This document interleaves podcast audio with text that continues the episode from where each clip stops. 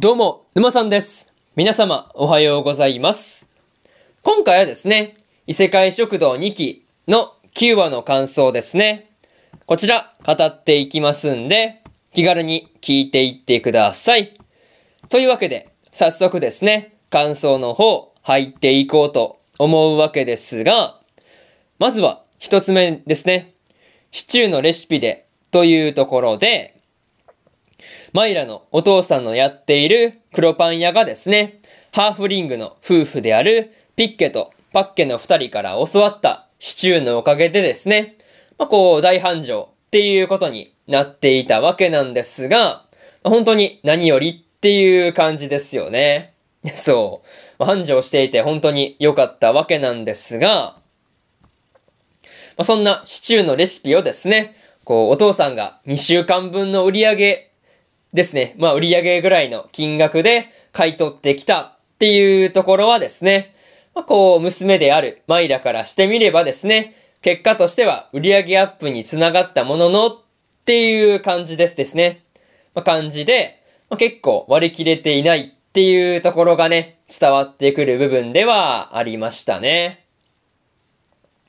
まあ、でも、シチューをね、美味しいっていう風に言ってくれる人々のまあ、こう反応を見てですね、こうにしゅうかんぶんの売り上げをつぎ込んでレシピを買い取ろうっていう風に決断したお父さんは本当にすごいなっていう風に思いましたね。そう。なかなかね、そんな反応を見てもこう買い取ろうっていう風な決断できないですからね。本当にお父さんすげえよっていう感じなんですよね。まあ、とはいえ、こう店を手伝っているマイラからすれば、まあ、忙しくない頃に戻りたいっていう気分になっていたりするっていうところで、まあ、ちょっと、まあ、そういうね、まあ、こう、もうちょっとゆっくりしたいっていうところは笑ってしまったところではありますね。まあ、そういうところで、まず一つ目の感想である、シチューのレシピでというところ終わっておきます。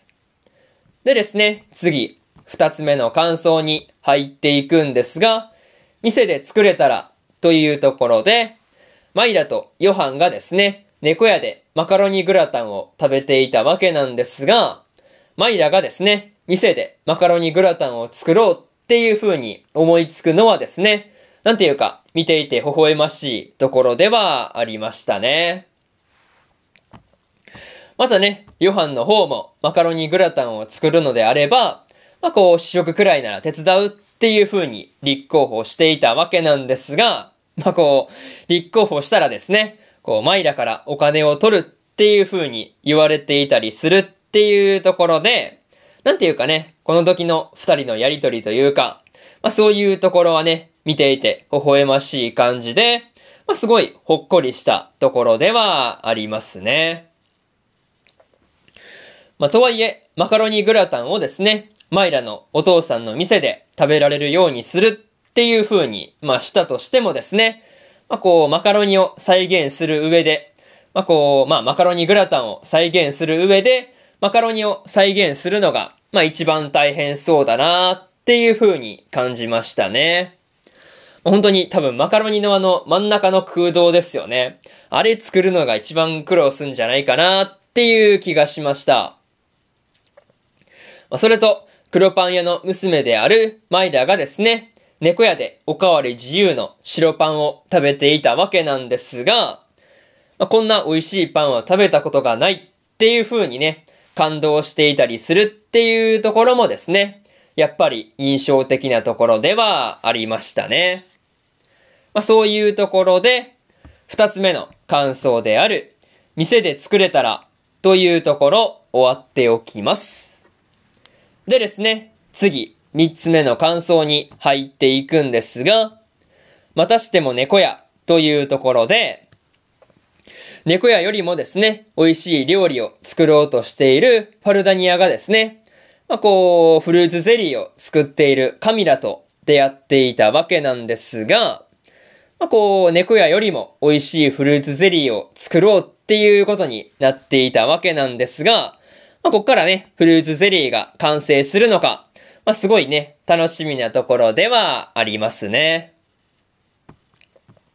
まあ、とはいえ、フルーツゼリーもですね、神田が猫屋で食べたものを見よう見まねで、まあ、再現したものだったっていうことを知ってですね、まあ、結構ファルダニアが悔しがっていたわけなんですが、まあ、そんな悔しがっているファルダニアはですね、まあ、なかなか面白かったですというところですよね。そう。なかなか面白かったですね。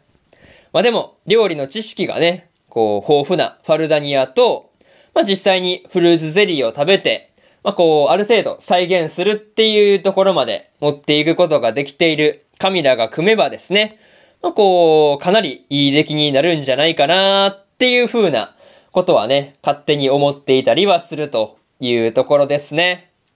まあ、でもなんか実際いい感じの、まあ、こう、ものが出来上がるんじゃないかなっていう感じはしますよね。あとは、猫屋の客であるですね、こう、ファルダニアとアリス、そしてですね、カミラのさんにんが、まあ、こう、これまたね、料理を通して出会っているんだっていうところもですね、なかなか面白いなぁと感じましたね。まあ、そういうところで、みっつめの感想である、またしても猫屋というところ、終わっておきます。でですね、最後にというパートに入っていくんですが、今回はですね、シチューを教えてもらった黒パン屋のその後の話とか、こう猫屋に行ったことのある者同士が出会うっていう話だったわけなんですが、まあどっちもですね、これからが楽しみな感じではありましたね。またね、こうマイラに関しては、マカロニグラタンを店で再現することができるのか、そしてですね、ファルダニアとカミラに関しては、猫屋を超えるフルーツゼリーを作ることができるのかっていうところで、どっちも今後の話というかね、まあこう、まあそういうところがすごい楽しみなところではありますね。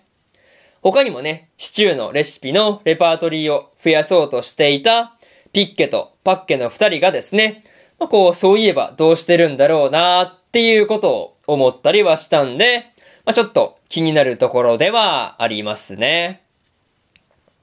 まあ、とりあえず次回の話ではですね、どんな風に料理と人とが出会っていくのかなっていうところで、今から楽しみですというところで、今回の異世界食堂にきのきゅうわの感想ですね。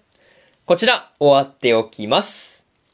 でですね、今までにもいちわからはちわの感想はですね、それぞれ過去の放送で語ってますんで、よかったら過去の放送も合わせて聞いてみてくださいという話と、今日は他にもにほん更新しておりまして、最果てのパラディンの総集編の感想と、セレクションプロジェクトのきゅうわの感想ですね。このにほん更新してますんで、よかったらこっちのにほんも合わせて聞いてみてくださいという話と、明日はですね、先輩がうざい後輩の話のだいはちわの感想と、ブルーピリオドのじゅうわの感想ですね。こちらと、無職転生のにじゅうわの感想。そしてですね、大の大冒険のだいろくじゅうわの感想ですね。このよんほん、いち、に、さん、よんと更新しますんで、よかったら明日もラジオの方聞きに来てください。というわけで、本日さんぼんめのラジオの方、終わっておきます。以上、沼さんでした。それじゃあまたね。バイバイ。